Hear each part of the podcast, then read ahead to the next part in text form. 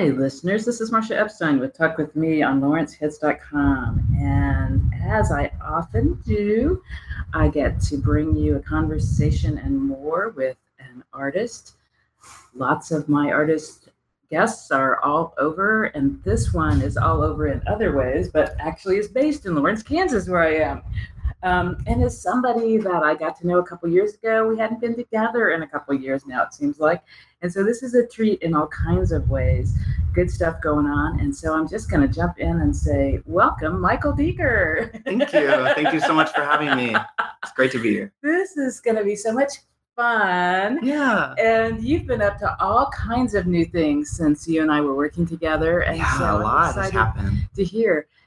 I always ask people to start by saying a little bit of, about themselves, a little bit about sort of what your background is, so that when you get to what you're getting ready to introduce, they'll go, "Oh, that's how come this person can do all that. How cool!" Got it. Okay. Right. Well, I'm an artist that's been living here in Lawrence since about 2007. Um, I performed a lot of theater um, at Theater Lawrence, um, at Topeka Civic Theater, some stuff in Kansas City, and some other little places around Lawrence too. Um, I've been writing and playing original music for many years, longer than that. I play at a lot of open mic nights here in town. If you've seen me, maybe at the Bottleneck or the Jazz House or the Replay sometimes. I'm also a distance runner. Um, run several marathons. I don't really race as much anymore, but I run more for my mental and spiritual health um, and physical health, of course. And I also I recently have started volunteering as a on-call advocate for the Sexual Trauma and Abuse Care Center. Um, it was about eight weeks of training, and I've just been out of training about a month. Um, so that's taking up some of my time. I'm really enjoying the work that I'm doing for them. And all of those things have contributed to this show uh, that I'm putting out now. And another big contributing factor is the fact that um, July 25th last year, I got sober, and I've still maintained that so far. So thank you. Wow, so lots going on, lots going on, and and just to get back to your art a little bit, just to, you mentioned sure. that a lot about acting and music, and uh-huh. you brought some amazing paintings uh-huh. to kind of share. And I'm thinking you dance. There are lots of uh-huh. parts of yes, yes, yes. Uh-huh. Okay. Well, I grew up um, doing theater. I started doing theater, um, I guess, formally at the Bathhouse Players in in Topeka. Helen Hocker Theater had a program for teens and preteens to, to start learning theater. And that was when I really started learning about it. Um, but I've been performing and writing music since I could crawl pretty much before. um, my parents tell stories about me doing bizarre fashion shows when I was two or three years old and would make everybody watch. And um, so I've kind of always had that in me. Um, my my mom's mom, my granny, was a painter, and she um, got me interested in that when I was really young. Anytime we were over at her house, we were either painting or drawing or playing dress up. She had a huge um, tub that she would bring out with all this amazing costume jewelry and scarves and sashes and things, and we would dress up. and And I'm still doing all that same stuff today. I've noticed sometimes you perform with Ms. Amanda. I right? do. Um, I'm really lucky in that I have a friendship. Um, my friend Nate is uh-huh. also a drag queen, Miss Amanda Love, uh-huh. and he hosts a show every Thursday night at the Jazz House. Um, he's also hosted shows at the Jackpot, um, other places in Lawrence, and um, he's been traveling all over the country lately as well. Cool but I really started workshopping original music um, at drag shows back when I was 18, 19 years old, uh, there was a a bar in Topeka called the Perfect Spot, and um, I had just started writing and, and recording some music, and I had was friends with a few of the drag queens there, and basically when they would be like between numbers changing and stuff, I would come out and perform some of my original music, and um, and I've always kind of kept that. Um, drag queens are my family, my joy. Uh-huh. They're visual Prozac to me. I just love being around them. I find them so entertaining, and I uh-huh. love um, the the bravery that comes with uh, playing with gender and things like that. Yeah. So I've and I want yeah. I want to interrupt you just to sure. say briefly for people who don't know somehow. Uh, the person that comes to mind in Lawrence, Kansas, for me is, of course, Deja. Of course, Brooks, Deja Brooks. Brandon, Brandon Eisman, who has both the Transformations huge fundraiser for nonprofits and has a reading session coming up at Lawrence Uh-huh. Public Library. It's so wonderful. Reading I think that's fantastic. June 25th. So just cool stuff going Yeah. on. And again, shout out to Ms. Amanda Love. Nathan, thank you for doing all that. Yes, thank you, Nate. And every Thursday night at the Jazz House, 10, 10.30 drag time. cool. Very cool. So I've been really lucky that um, he's invited me. Sometimes they want to spice up their shows with um, some things that aren't just traditional drag. Uh-huh. Um, and I, I like to play with gender a lot and wear androgynous, fabulous clothes and things like that. Uh-huh. And so it was a kind of a good fit. Um, and he had had a couple people drop out unexpectedly of a show a couple years ago, and I had been going and watching his shows a lot. Um, and he knew that I had done theater and stuff, and so he just kind of threw it out there, like, "Could you please? We need somebody on stage." Uh-huh. Um, and I was like, "Actually, you're like inviting me home. I would be Oh, glad to do this." Um, and it's been really fun every chance I've got to do it since. Yeah, cool. So, how did you decide to get involved with? I'm going to give a, a history of names. In the ancient days, it was the Douglas County Rape, Rape Victim Support Service, Uh-huh. and then it was Rape Victim Survivor Service, and then it was the GaDuGi Safe Center, and uh-huh. now it's the Sexual Trauma and Abuse Care Center. So it's this this long-standing support service Uh-huh. in Since Lawrence, Kansas 1972. That's specifically for people who've experienced some kind of sexual violence to, to be able to get support Mhm. um, in their healing and you know in really practical ways we need all kinds of stuff but h- how did you decide a, a few months ago that you were going to apply and Sure. train and become a, an advocate there Um, I have, a, I do have a personal connection to sexual assault and abuse, and I had thought for a long time that it was an area that I wanted to work in, uh, Mhm. help other people. Um, but I wasn't sure exactly what that looked like, and I wasn't in a place emotionally to do that kind of work for a long time. Um, one of my best friends is a staff advocate there. Mhm. Um, she's been working there for a couple years now, um, and I've just been very inspired by the work that she's done with them. And when I got sober last year, um, she pretty much immediately came to my ear and started kind of planting the seed and saying, you know, now that you're going to have more time and more clarity, you've mentioned, you know, wanting to help victim survivors. Maybe you should think about this. And I couldn't stop thinking about it. Once she Uh-huh. had said that, it really felt like this is something I could do. And and so then I, I finally did when it was the right time and I wasn't in a production and Uh-huh.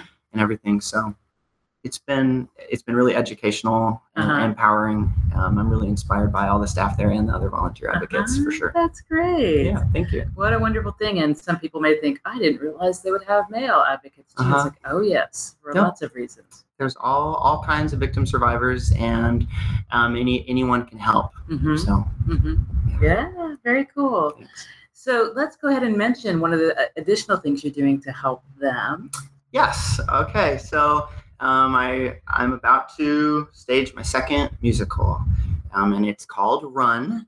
It's about a super speed superhero in a race against time to discover the truth of his secret identity, and it's also about Luke, a less fabulous, struggling artist who has his own demons, um, and it's about how their stories intertwine with each other. So I've been working on that for about a year and I decided that we wanted to stage it as a benefit for the Sexual Trauma and Abuse Care Center. So tickets will be fifteen dollars, um, and from that fifteen dollars, fourteen twenty-five of that ticket goes directly to the care center. So that other seventy-five cents is going just to basically the the processing of the the cards online, and everything else will go to the care center to help fund their services uh, that they offer there. So we thought that was a good way to you know use art to make a difference not just by inspiring other people but by actually bringing some money in and putting Yeah. it you know where your mouth is kind of. Well, yeah, it's this combination, and and as as you know, with the show, that's that's really one of the things that I believe in so much is how art really is a way of commu- communicating, and Uh-huh. connecting, you know, bringing people together, and I think. I think, especially since the last election, Right. that art is one of those places that messages can be raised that maybe don't get raised other places. That, that challenge Yes. us to really think about things Mhm. And you've mentioned some things in, in introducing yourself that that that are things about gender, gender identity, gender presentation, Mhm. and I think that that's obviously stuff that needs higher visibility Yeah. and commitment for support in these times. And, Absolutely. and we're recording the day after the anniversary of the Pulse. Right. Yeah, that was just a year ago. It's been a really interesting year since that. That was a really shocking event. Uh-huh. Um, and you know, one of the first things I did actually is I called Nate, um, Miss Amanda, and I said, "We've we've got to do something. Are you putting on a show? I don't know what what to do, but all I know how to do is I sing and I write, and and I, I need to do that somewhere." And he said, "Yes, we're putting on a show. Come and sing." And I was able to go and kind of deal with my feelings that way and talk about some things that um, I needed to, and in a safe place, which for me is through music. hmm Music has been part of your life for a long time. You were saying, Uh huh. and do you have? Did you have somebody? Do you do you even know how that came to you? That How it came music to be. is part of my expression. It's part of who I am. What I need to. I'm not totally sure. My my parents are not musical. They actually are both um, were jocks in high school, and they grew up in a really small community out in Chase County, Kansas, and they were jocks. And it just so happened that they had two um, gay sons, and Uh-huh. they had to learn um, how to deal with that. But where my love of music came, I think a lot of it came from having um, an older brother who was also gay, and an older brother who was very intellectual. So he, and I think that without totally recognizing that I was in the same boat as he is, he saw that I was also kind of an outsider. And he always was filling my brain with lots of strange and interesting ideas. Um, and my first band in junior high was called um, JS Mill. And we were inspired by John Stuart Mill. And it was uh, not really anything that any of the other um, of my classmates could relate to or were interested in and all. But I just kind of always been thinking in that way of I want to create, I want to make music, and I want it to make people think. Um, and I, I credit my older brother for that. I credit my mom's mom, um, the painter, for encouraging me as an artist. But I don't know. I don't know. I think music is just everywhere, and Uh huh. you know, it just it just gets you. I don't know. Uh-huh. It felt like a language I could speak. Did you take lessons to learn guitar? Are you a, like a music theory person? Music, you know? Sure, right? sure. Some, yeah. Um, growing up, it was do all of these sports. Uh-huh. And then if there's some time left, you can do that little thing that you kind of like to do. So I played football, I played basketball, I played baseball, I ran track, I did all, all of this, all this stuff. Uh, but um, I didn't get to do, I ended up having a lot of time to do theater and music and things. Um, it took a lot of begging my parents. Um, when I was sixth or seventh grade, my voice started changing and it was a nightmare for me. And I thought it would never change. And it was stuck in that really screechy Uh, spot. Um, but my older brother was in the uh, the select choral group at his high school, and I just I idolized him so much. And I remember one time he kind of made fun of me because I I'd asked him in my raspy voice, like, "Do you think I'll ever be in show choir?" And it became this kind of inside joke in my family that they would make, and it really it was quite hurtful because they had no idea just how desperately I really did want it. But Uh-huh. it was you know as soon as my voice changed though it was i'm doing this and i could sing and i had a solo in the first school concert like a month after my voice changed and, Cool. And i would i just basically wouldn't shut up and there was auditions for um, a christmas pageant If you, do you remember that old Oh yeah. book, a, the Christmas pageant Uh-huh. about those kids, you know. Um, and there were auditions for that. It, a new youth theater in Topeka, Topeka Civic Theater, had just opened their youth academy, and I basically begged my parents 24 hours a day for weeks to please, you know, let me go and audition for this. Uh-huh. And they relented basically to get me to shut up, I think. and I went and I got cast as the dad in, in the production and I made some great friends and then I just never stopped. There was always another show I was going to do and I was, um, and they, they saw that that lit me up and in a way that nothing else had. Once they kind of saw me in, in that, even though it was kind of a small part, they knew this, uh, this is him shining in a way we haven't seen before. So they Uh-huh. got a little more supportive. Good for your parents. Yeah. Yeah. Thanks. As far as um, self-taught, I like took band. I grew up doing band and I actually played the alto saxophone. Oh, okay. Um, and I really, really wanted to play guitar because that I really I wanted to sing. You know, and you have that thing in your mouth and it's cutting up your lip and your tongue, and you're part of an ensemble too, which was a nightmare for me because I wanted to stand in front of everybody. Um, but it, it taught me all those fundamentals how to read music Mhm. you know how to hear pitch and all that stuff and i'm really grateful. And then um, i was in some advanced singing groups and things like that in, in high school where i took music there, uh, theory. And then i took some classes at johnson county community college when i was a student there studying theater and vocal performance. So did that really inform, or? It really informed um, but it was the right, it was the wrong time for me to be there so I, I would have liked to be informed more but it wasn't quite the right time so it was very informative for what i got Uh huh. at the time yeah And at this point, is guitar the main instrument? guitar is the main instrument yeah Uh-huh. i guess i would say my voice is probably the main instrument. Oh, there you go. um, but i write everything on my guitar Uh huh. Yep. So, how many guitars do you have? You mentioned Three. acoustic. Yeah. yeah just three Uh i have one acoustic guitar that i've had since i was 17 huh. and it's um, covered in paint and glitter and stickers, Ah. and um, it means a lot to me. I have a, a great sort of connection with it. And then I got my electric guitar three or four years ago, um, and we're still bonding, but it's been amazing writing this show on the electric. Uh-huh. It's just kind of a different feel. Uh-huh. And then I have another acoustic that's not as beat up as my, as my girl. Uh, So I, I bring it out, you know, when I need to look nice and have a good sound because my old one is pretty twangy and beat up, and but it's great for campfires and, and it looks great on stage. So there's there's something to be said there in the metaphor of that guitar, huh? Yeah, Looks oh, great yeah. on stage. looks great on stage. Sounds not quite as good, but but it's there, consistent. It's it's been through a lot with me Uh-huh. for sure. Very yeah. cool. Very cool. Yeah. As you were talking about that, it made me think about just something that people can support in addition to the Sexual Trauma and Abuse Care Center. This program in Lawrence called Girls Rock Lawrence, amazing. which is actually for female, trans, and gender nonconforming youth. uh-huh. Um, and the camp is getting ready to happen this year, June 26th. Everybody can go to Liberty Hall on Go to the Saturday. showcase. Yeah, at the Saturday after camp and hear these bands, and it's amazing. I've helped at the at the camp the, the last two years in terms of the we call the cool down crew, so kind of Ah. support role Yeah. um, some of us do that and seeing the kids experience this and it's it is life changing for them Absolutely. it is so helpful it is one of those things that builds confidence it builds friendships it it helps people do something that maybe they wouldn't have known they could do uh-huh. in a lot of different ways. I remember last year being at, not last year, but the year before being at the showcase, which was at the bottleneck the first year in 2015. And I just happened to be standing next to a family of, of one of the youth who, you know, I, I knew who, who, when we, we talked a little bit, they said, oh, she's, Uh-huh.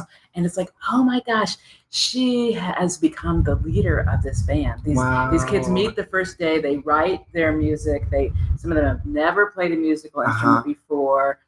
And so they're learning to play, they're learning to work together as a band and they get assigned and they get to choose who their bandmates Right, are. right. You know, all this learning is happening about music and through music.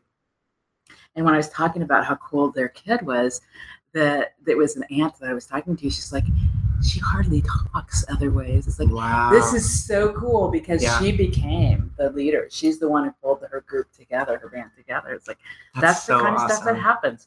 And so I, I she I will be heard now. Yeah, exactly, sure. Yeah. exactly. And last year, one one kid in particular who his his mom said afterwards, this is the first time that he's felt like he fits in Wow. and I say he because he's a trans boy. Uh-huh. And so it was this great experience. Um, and you, I'm not going to call the person's name out because I don't have permission, but I'm going to be pretty sure that you're going to meet this kid. Wonderful. Wonderful. So wait. good, good stuff going on in our community and good stuff that happens through music in so many ways. That's really cool. And and for you, you know, I think about well, a lot of people would think about well, the, the things like the civil rights movement and sort of that that whole kind of folk song kind of thing that was used for Mhm. advocacy in different ways, and then gospel and other things. But but what you're doing is a whole different type of music and type of messaging, right? Yeah. Um, but I I have a lot of like with those activist folk singers. Yeah. Um, and my my first musical was very much that. Mm-hmm. Um, so I I love that. I think Yeah. music is an amazing way to communicate ideas to people. Yeah. And it's just so powerful, and Yeah. I'm just really grateful that um, that I found it. Yeah. because it absolutely saved my life on so many times. Uh huh. So yeah. And I don't know if this is too much information in advance of run, but are there a couple things in particular you're hoping that people are prompted to think about after viewing this? absolutely, um, I'm hoping that people are one more understanding with one another. Mhm. um, that people think more about private struggles that people are having. Um, I mean, it's it's so cliche, but it's still so important uh, right now to be kind to other people and to know that everyone is going through their own stuff. Yeah. Um, my show talks pretty candidly about mental illness. Um, it deals with suicide, it deals with addiction, and um, the effects of trauma long term. If you've experienced trauma as a child or a young adult, how that Mhm. paints your life moving forward.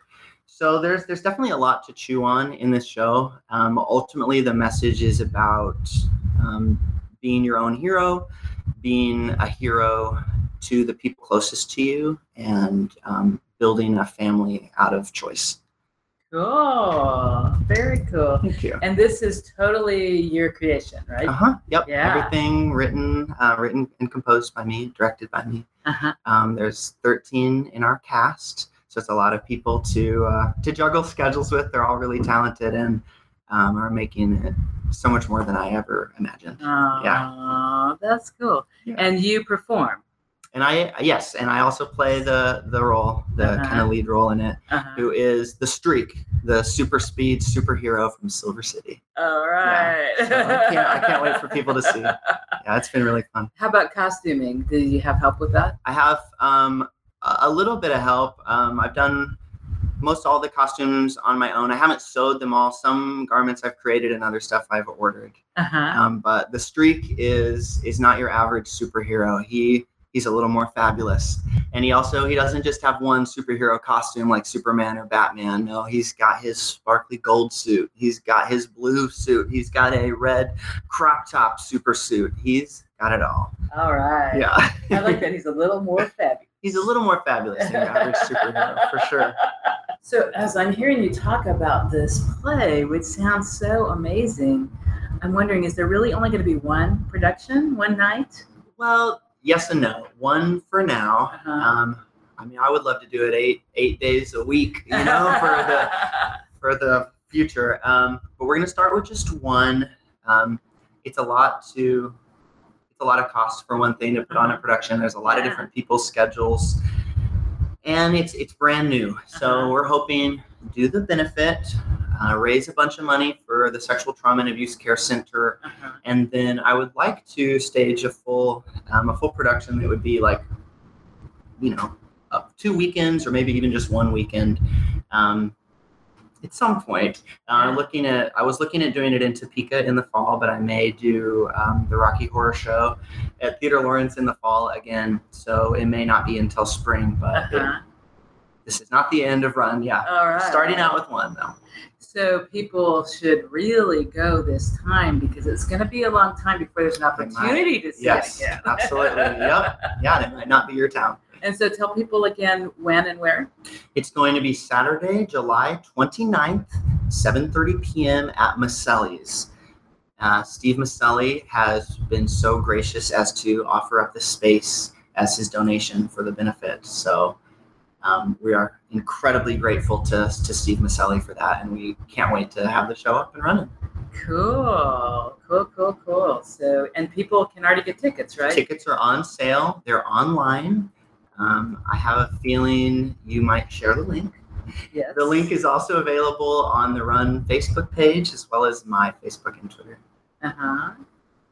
Well, it's interesting your timing, and I don't know if you were aware of this, but you said that the timing is Saturday, July 29th. Uh huh. And the reason that's really interesting to me is that on the 28th and 29th, Friday and Saturday, July 28th and 29th, is the Kansas Statewide Transgender Education Project's Trans Kansas Conference. Wonderful. And that is in Lawrence, Kansas. So I'm just I would saying hope that that people could do both. that would be a wonderful, educational, inspiring, entertaining weekend Yeah. for sure. That would be very cool. And for people who want more information about the Trans Kansas Conference, I'll have the link on the Talk With Me announcement of this show. And the person who is the prime organizer is Stephanie Mott. And there are a variety of ways Stephanie. to find her. Yeah. She's the, the person who founded the Kansas Statewide Transgender Education Project, the Kansas, uh, excuse me, the Transgender Tour, Faith Tour, where she's speaking to faith communities all over the country. She is a therapist at the Valeo Center, the Community Mental Health Center in Topeka. She is an advocate for people of lower income, for you know, for so many people who are vulnerable, and a huge mm-hmm. role model for people all over. Absolutely. So I'm going to say to people, Kansas Trans Conference, Trans Conference 2017. It's really called Trans Kansas Conference. Try to get that out right. Trans Kansas Conference. Trans Kansas Conference 2017 and run both on that same weekend. That includes Saturday, July 29th. Yeah. yeah that's wonderful. Man, I'm sorry that took me so long to say all that. That's all right. I was tripping up over it. hey, let's take a little break right now. Hear from some of the the sponsors of LawrenceHits.com and then we will be right back with more fabulousness from Michael Deeker.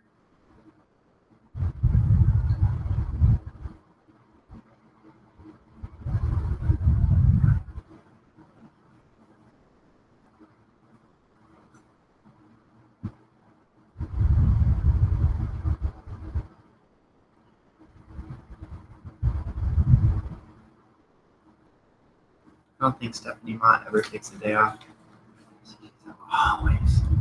doing a good fight. So, welcome back to more Talk with Me with Michael Deeker. This is so fun, so exciting because I think about other conversations that have happened on Talk with Me, conversations about challenges that some people have faced with experiences that they are not responsible for creating in their life, mm-hmm. they have to deal with, you know. Yeah and and things about identity and being authentic to who you really are and finding those people who love you and respect you and value who you really are all these different things. And run is really bringing a lot together which is yeah, so great i hope so. I hope that yeah. it's i hope it's entertaining and and fun for everybody as well as you know a little educational and, and inspiring and thought-provoking and all uh-huh, that too. uh-huh. yeah. And you mentioned that that substance abuse and mental health are part of that. Do you want to yes. say anything about those those messages? yeah, uh, definitely. Um, the the main character in the show, Luke, um, he's he's dealing with addiction. He experienced a traumatic childhood, um, and that has ramifications in his adult life. Um, he's he's dealing with depression. He's mm-hmm. dealing with some suicidality um, and he's trying to cope with all this stuff by by drinking in excess. Mm-hmm. Um, and he's discovering, with the help of a therapist who is in this show, that his substance abuse is making his mental health struggle a lot worse. Mm-hmm. Um, in his attempt to cope using substance abuse, um, he's actually exacerbating a lot of mm-hmm. his negative feelings um, he's engaging in a lot more risky behaviors that then he will obsessively um, regret the next day. Mm-hmm. Um, and it, it, becomes a cycle that's really hard to get out of. So the theme in the show is Luke trying to figure out that that lesson and, and let that go. Mm-hmm. Yeah.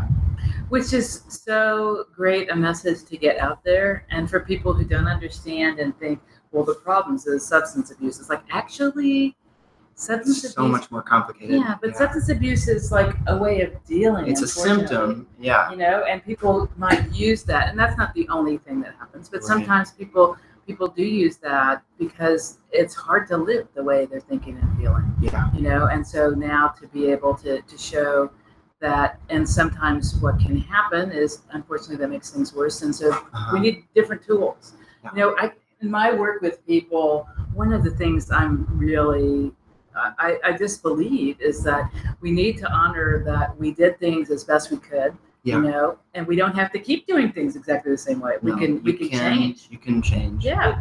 It, it, it, might be the hardest thing in the world, but it could yeah. be the best thing in the world yeah. too. There's a uh, a moment in the show that that gets come back to several times, and that's a moment of a character who's lost while running.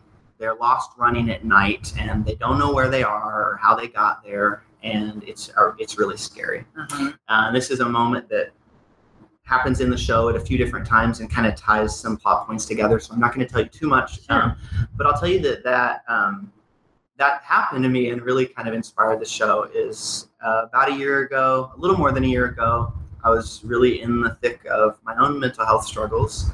Um, it was affecting my relationship. It was affecting my job. It was affecting everything. I was really, I was really at a risky place. Um, and something about me is that I'm a runner. Not just that I run marathons and stuff, but when I get uncomfortable, I, I need to get away. So sometimes I I don't do well with crowds. Um, I mean, sober, I don't do well with crowds, and I, I need to to get away. But it would happen that if I was intoxicated, I would take off running and I can get I can get pretty far. It's actually dangerous because I'm I'm an athlete. You know, I can run 26 miles in an afternoon. That you know that's not going to kill me. And I I got lost running at night, and I found myself on a highway, and I had no idea how I got there. I didn't know. I didn't remember starting running. I I thought that I was kind of out near Clinton Lake, um, but I actually found myself um, in Eudora. I had run all the way to Eudora, and I was actually picked up by a couple nice police officers from a couple different towns. Actually, I think they'd probably been getting some calls about someone uh, running out into the highway trying to flag people down, and they asked me if you know have you been in a fight? What are you doing out here? How did you get out here? I was you know covered in blood and dirt. I Oh, didn't gosh. have my shirt on. My favorite shirt too. Um, and i really i didn't have any explanation for them and they really didn't know what, what exactly to do with me but Mhm. i was really kind of traumatized by that night everything i didn't end up get hurt getting hurt that bad that night luckily i didn't have like a lot of ramifications for what happened but i couldn't stop thinking about what might have happened Mhm. one thing that I thought of was would this possibly have been different if I wasn't white? I feel like it probably would have. I hate to say that. I also thought about what if, you know, they hadn't picked me up and I had fallen down and busted my head open on the highway and didn't know where I was. Nobody knew where I was. You know, my my partner had no idea where I was that night and everything. That really started my journey as far as sobriety. Um, but it, it also really inspired the show because I, for weeks, I was having nightmares about that night because it was just one of the more terrifying experiences of my life was just how what am I doing out here? Where am I? Uh, what's all that? So I return to that a lot in the show, um, just because that that really inspired the show. I started writing the first song in the show the day after that while I was thinking about the night before, and you know the show's very much about my personal struggle um, with mental illness and substance abuse, but pulled from kind of a safe fantasy place for me. Uh-huh. And the show really explores that idea of creating a fantasy place to deal with your demons.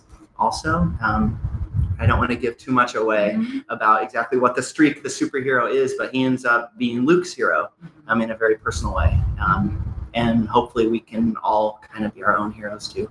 Yeah, very cool. Yeah. And very brave of you to share your real experience. That's a turning point. Yeah. And what I know is when when somebody like you gives that gift out to other people, then it gives them hope and possibility. I hope so. You know, somebody else can go.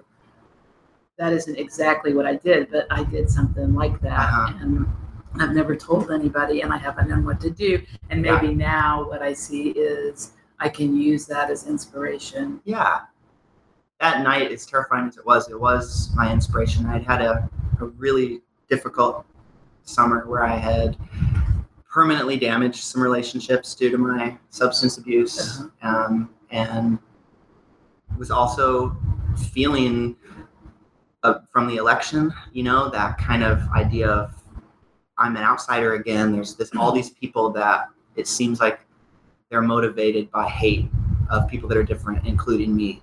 So it, last year was really hard. Going through that whole election cycle was very difficult. Um, the pulse shooting affected me a lot, um, and all those things kind of came together um, and exploded on that night that I got lost running. Um, but it, it shook me up enough that it, it turned me in a, a new direction, which is ultimately the best direction I've ever Yeah. gone. And and that's the inspirational part is that you were able to to go from there Uh-huh. to get yourself on a different course and a much better and healthier one. Yeah. And and that tells other people maybe I can too. You can. know? Yeah. A big part of me wanting to to go sober was not just for myself, but um, I have a someone really close to me who also struggles with um, addiction and, and mental illness a lot. And just about a week before my incident, uh, they had their own kind of incident and they they nearly died. Um, and I wanted to like inspire them. I wanted to write this show to say to tell myself how to heal and to try to tell her how to heal. Not that I could ever do that for her, um, but that was the that was the hope. It was like I've got to do something, and these are the tools I have. You know, I have singing and writing and playing and, and all that. And how can I use these tools to save my life and my friend's life and maybe some other Yeah, that's so cool. Thank you. That's really, really great. Thanks. And that's I think an important role of art. It's not I think so too. entertainment alone, although entertainment is a good thing too. There's a lot of got to give them a little razzle dazzle uh-huh. um, to get them in the door and everything. But then, Uh-huh. yeah, get them with the real whammy. I've always been really inspired and influenced by artists that were documenting the AIDS crisis, in particular artists that were really active in New York, um, like Keith Haring, um, David Wojnarowicz. Um, I'm obsessed with um, David's paintings are really graphic and colorful, and he uses a lot of different interesting textures and mixed media and stuff, which that appeals to me. But what appeals to me more is just how um, he was always using his art, and Keith Haring and a lot of those other guys too were using their art to talk about the injustices that were inherent in the response to the AIDS crisis. Um, and so now that I'm, I'm, I'm almost older than a lot of those guys got to live to be. Um, I think I'm definitely older than Keith Haring got to live to be. David Wojnarowicz lived to like 37. Um, lost a lot of artists in New York then. Um, but I've kind of always kind of felt like I was in the shadow of those queer artists. Uh-huh. And so that definitely inspires what I'm doing now too. Mhm. Yeah. Picking up the torch. Yeah, hopefully. Yeah. Yeah. That's wonderful. Thank you. Yeah. So inspired by other other artists and and again, you know, it's, it's that relay thing. It's it's that Right. somebody and then somebody else and somebody else. Yeah. And it keeps. Uh huh. And how I keep talking about David, I can barely pronounce his last name, but he was abused severely as a child, and he was put in like shock therapy to deal with Ah. being gay. He had his own substance abuse issues, and he, you know, ended up having AIDS. And it was very like tragic. You could say it was, oh wow, what a tragic life. But there's always like humor in his work and color and um, joy in it, even though it's like um, addressing really dark themes. So I hope that mine does that too. Uh-huh. Yeah. So is writing plays something that's likely to be an ongoing part of your artistic journey? I think so. Yeah. This is the second full musical that I've staged. Uh-huh. I've written two plays that I never shared with anyone. Uh-huh. Um, and I think I'll I'll continue. Yeah. Uh-huh. I like that the most. I think theater is probably my preferred medium for sure. Uh-huh. Mhm. It's so direct, you know, you put someone in front of you and, and you you act out right with them, you know, you put them in your human experience directly. Uh-huh. And the one part of your performance that we can share on the radio is some of It's the music. Yeah, right? definitely. And so since you can't see a performance, you can hear You can hear some it. of what Michael. Duker is bringing together in Run and War. So this is something that's going to be a special treat to our listeners. Um, this is Michael performing on guitar and and voice, original music. And is there anything you'd like to tell people about this song? Uh, this song is titled uh, "Run Boy Run." It's the uh, song that kind of opens the show, and uh, this is the first song that I wrote to intentionally be in, in this show. I started writing it um, the day after I got lost running, and I was, Oh wow! and uh, yeah, and then the story just went from there. So this is called "Run Boy Run."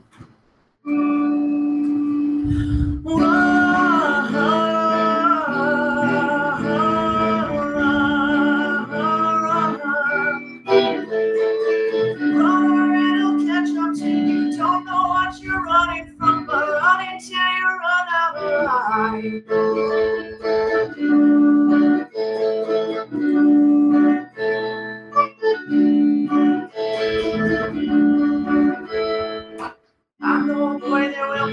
and you straight through with the sun done. He's run so much of this town is in another town. He don't know how he got where he's gone, and he don't know just how far how long. He's been a bit of a thrill seeker these days, it's true. Well, he found a building and howled out the moon, but he made some friends in the town saloon. He drank up whiskey with them until they went to sleep. And then you run, run, run, boy, run, run, run, run, boy, run, run, run, run, boy, run.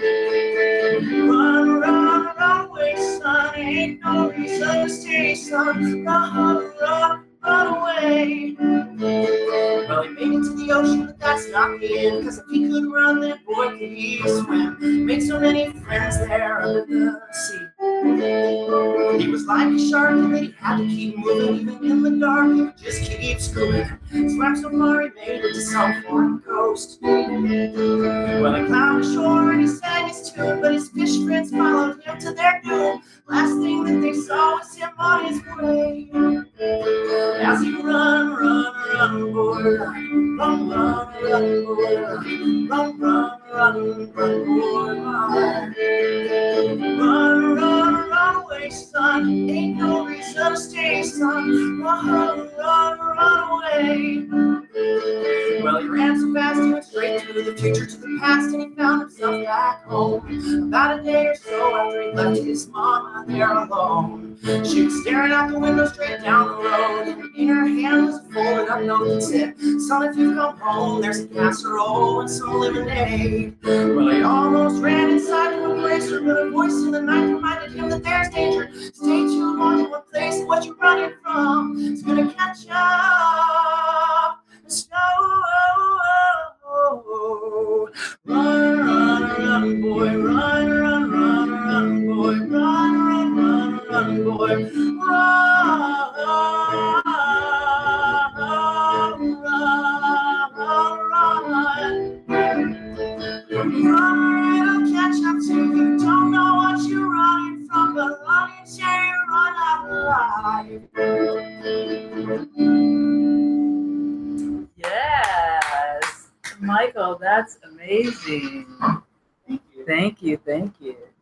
So, if you didn't already want to experience Run, I hope that song inspires you to be there. Um, with tickets available through the Maceli's website and through a link on the Facebook page for Run Musical. And of course, in addition to going, you can always just donate directly to the Sexual Trauma and Abuse Care Center here in Lawrence, Kansas, because part of what this show is about is making those services available to people who need them. And that requires some money as well as some person time. So there you go. But that is amazing. Thank you. Yes. And it's and it's your experience that you're bringing into this. This is Yeah. truly work of love. Yeah, it Yes. absolutely is a work of love. Yep. Yeah. And and what I'm experiencing with you in this in this radio discussion is and openness about things, saying we have to talk about people, have to. our experiences. We have to know that we can get through things. We have to know that lots of us have different kinds of demons and we can still get past those. We can Uh-huh. still have wonderful, rich lives Yeah, and we don't have to be held back. you don't have to help be held back. The enemy is shame Yes. and isolation. yes. You need yes. you need people in your life and let go of shame and stigma. Yeah. And and so what a powerful thing to be associated with your volunteer work and the Sexual Trauma and Abuse Care Center because as we know from our personal experiences from people that we care about it is very difficult for people to talk about sexual violence. Very. Uh, and it's a scary topic to talk about. You don't know how people are going to react. Are they going to be victim blaming? Um, so if you can let people know up front, you know, that you care about consent and that you um, that you believe survivors, Mhm. um, it goes a long way. Just Mhm. believing is so important, and so many survivors have never been told that. Just simply, I believe you. I believe what happened to you and what you're going through. Mhm. You know that statement alone is so powerful. Yeah, and and I think it's important for people to recognize that sexual abuse, sexual violence is in essence defined by the person who experiences it. Right. No one has the right to say, "Oh no, that wasn't that bad," Right. you know, or "But you look like a strong person, then that Uh-huh. couldn't be something that you didn't want," you know. All these different messages that that people conflate, and the truth is, when somebody experienced it as abusive, then that's what it was. And I will also stretch that farther that sometimes we need to help people be able to recognize that. Sometimes Uh-huh. people have gotten to the point where they don't realize that they don't deserve to be treated in certain Right. ways, Right. you know? Yeah. And so sometimes they need some some nudges to be told that really what you described is something that sounds really terrible and I'm so sorry you You experienced that." deserve to feel better. Yeah. And how how can. I help you? you know? Right. How can I help you find the help that you need? How can I be one of the safe people in your life? Can I walk with you from work to your car now Mhm. that this is something you've talked about? So you don't have to walk. Right. You know, what what are the things I can do to And help? if you are listening and you're wondering how to help someone close to you, call the care center. They do education. They can help you have those conversations. They can sit with you and talk to you about what happened to your friend to give you the tools to help support them. Mhm. Um, there, there's someone that's going to answer that call 24 hours a day if you Mhm. call them, and they're not only there to support primary victim survivors; they're to support secondary survivors too, people that have been affected because of a friend or a family member or someone close to them. Um, they're there for you too. Yeah, and we'll I'll have the the um, website for this program on the announcement of this show. I'm also wondering if there's some things you'd like to say to, to help people understand some of the range of services. And if there's education services, there's support Yep. There's I know there's therapy, there's lots of different things. Yeah, they do offer some amazing therapy options. A good way to remember what they offer is Care Center. And it Uh-huh. spells something out. So the C is for counseling. The Care Center offers individual therapy and support groups. The A and the R is advocacy and response. So that 24 7 hotline. We also offer medical advocacy. So there's a protocol with Lawrence Memorial Hospital that anytime someone shows up at the hospital um, after having been assaulted and that they're there looking to um, have a forensic exam, their protocol is to immediately call the care center and an advocate will be at the hospital within 30 minutes and they can answer all questions about what the exam is. Um, they can answer questions about court and law enforcement, like about giving a report. There's different kinds of reports you might want to give. Um, they can talk to you about the police interview and they can go with you. Um, that's something that I've done is just sat in a room um, during a police interview just to give that victim survivor the Yeah. confidence of knowing that Yep. they're there listening to make sure I'm being taken care of, to interject and say, hey, can we take a little break? Yeah. All that stuff. Yeah. Um, and then the E in care is for education. So they're always going out to to different businesses and talking about sexual assault, how you can prevent it. There's a bar safe program where they go out and educate bartenders and staff at, at bars and restaurants. Um, since we know a lot of sexual assault sometimes is fueled by by alcohol. Mhm. If you're someone that serves alcohol, you should know um, about how to about those topics. Um, they go to schools and do talks. They'll go out to any business. If you're um, wishing that your workplace would have someone come and talk about about these issues, Mhm. call the care center. They will send someone out and, and they'll give a presentation. So, so that's what they do: counseling, advocacy and response, and education. Yeah. And if you forget any of that, just know that they have a 24-hour hotline you can call. Right. And that's the thing is when it's something immediate, or it could be something that happened a long Huh. time ago. That's keeping Absolutely. you awake at night. you know? Absolutely. It's never too late to heal. It, you might be 70 years old and you have things that you haven't resolved from trauma that happened to you as a child, it's not too late to talk about those things and, and to get some healing. Mm-hmm. And I want to give a shout out to sort of the roots, the origins, the one of the founding mamas, um, Sarah Jane Russell, um, who was there at the beginning and came back and was there for a long time as the director. And I say that because this is an organization that's rooted in the feminist history of Lawrence, Absolutely. Kansas. Yeah. You know, and and it was women helping other women that started it, and it's grown into a lot bigger than that. Yeah. The emphasis on helping child survivors and and survivors of different genders is something that that came later than Yeah. the first few years. Well, and the rape crisis movement, I want to point out, was started almost entirely by women um, of color as well. So I want to remember that the, the black women continued back then were doing the heavy lifting that they still are. Uh-huh. So just wanted to throw that out there. Yeah, and so it's important for us to.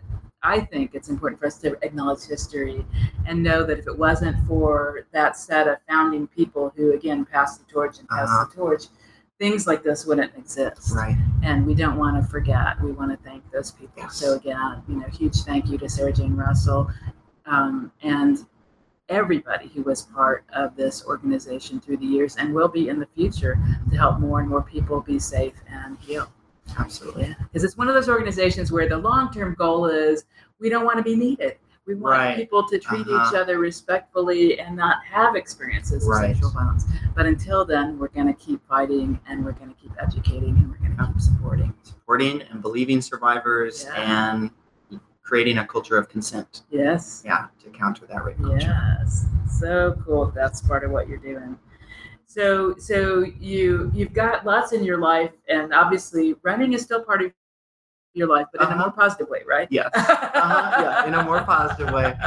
Yes, running, but running and mental health has always gone together for me, almost Uh-huh. the same as as art and mental health. Uh-huh. I started running because my parents couldn't handle how much energy I had, um, and they would tell me, oh, "Go run around the property." And if you ran around our whole property three times, it was a mile.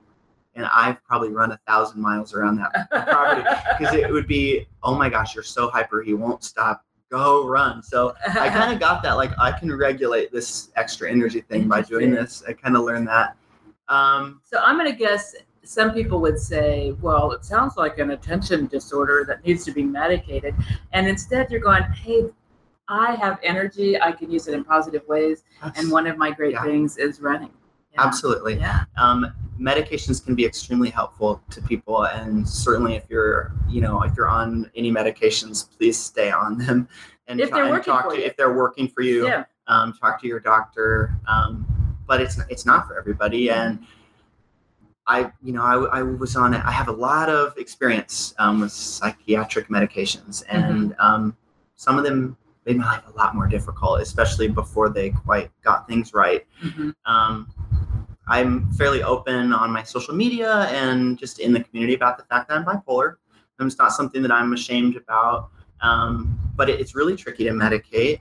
Um, and before they know you're bipolar, they might put you on antidepressants, which would make you manic, or they might try different medications that really just kind of give you a flat affect, and um, or there might just be horrible side effects like increase or loss of appetite or sleep and all those things. So medication is is tough, and I would hope that most people would take it as, as kind of a last resort, but it has saved so many lives and is really beneficial too. Mhm. So I'm not pro or against Right. medication. It's really finding the tools that are the right tools Yes. for you. Yeah. And I, I want to go ahead and mention that um, people who are hearing this show this week when it premieres, um, on Friday, June 16th, the Bert Nash Community Mental Health Center is hosting a talk by Kevin Hines, mm-hmm. who is one of the 36 people who has ever survived jumping from the Golden Gate Bridge. Yeah. And Kevin's life changed that second that he jumped and realized he didn't want to Yeah, die I'm sure. and after the there was a lot of physical healing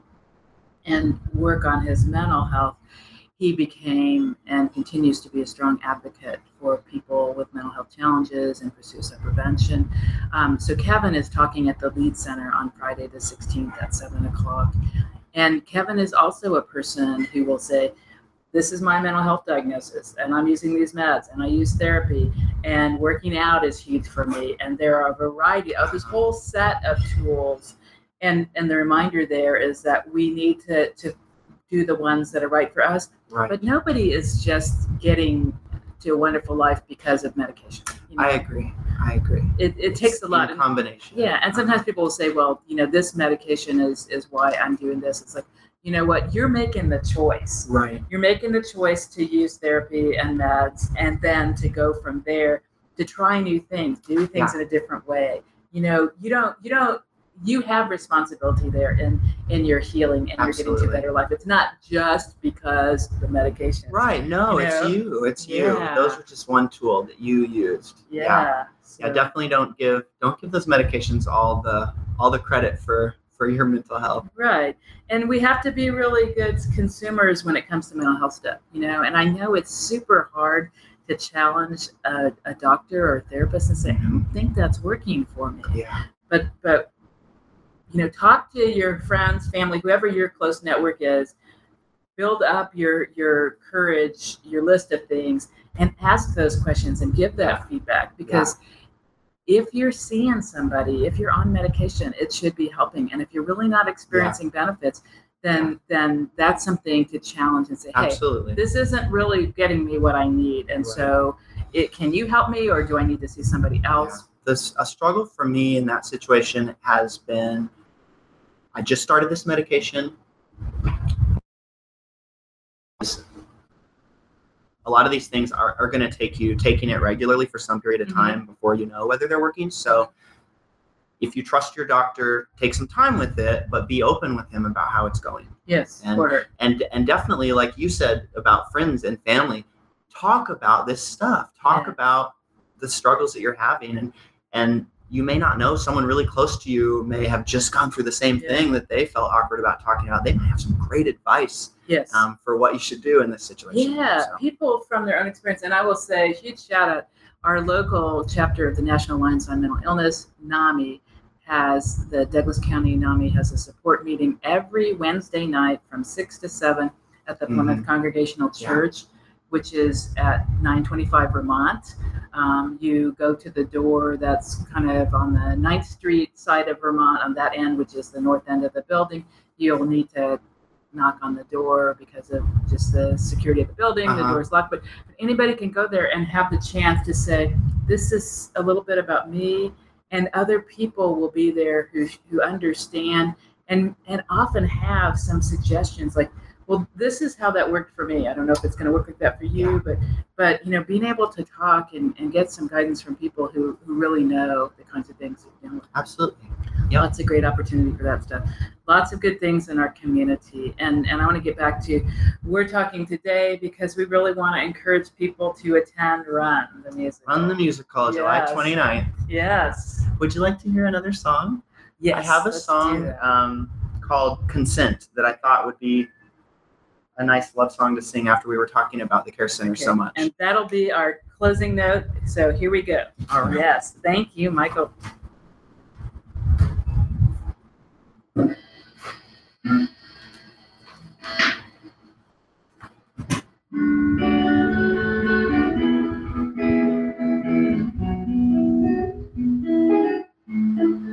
Would it feel I let you hold my hand and if I say my I still might change my mind again. Cause I can have a hard time trusting. I can have a hard time letting go. But it's been a long time since I've wanted to, and I do want to with you.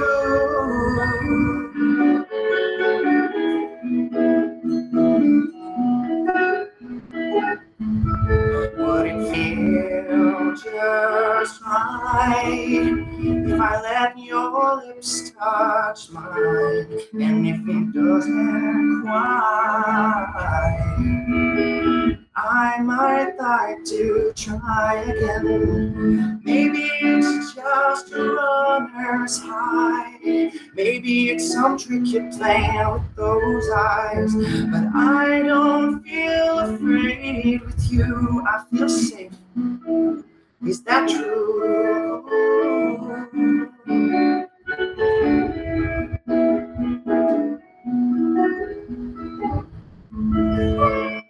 Your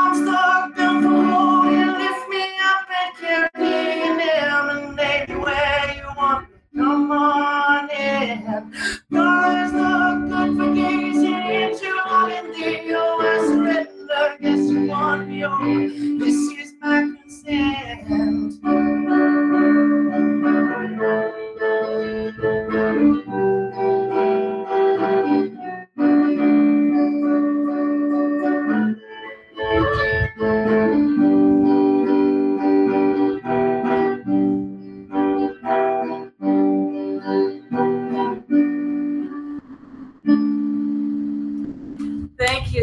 Michael Deeger. Listeners, I hope that you will be at Run the Musical. Thanks for listening and so long.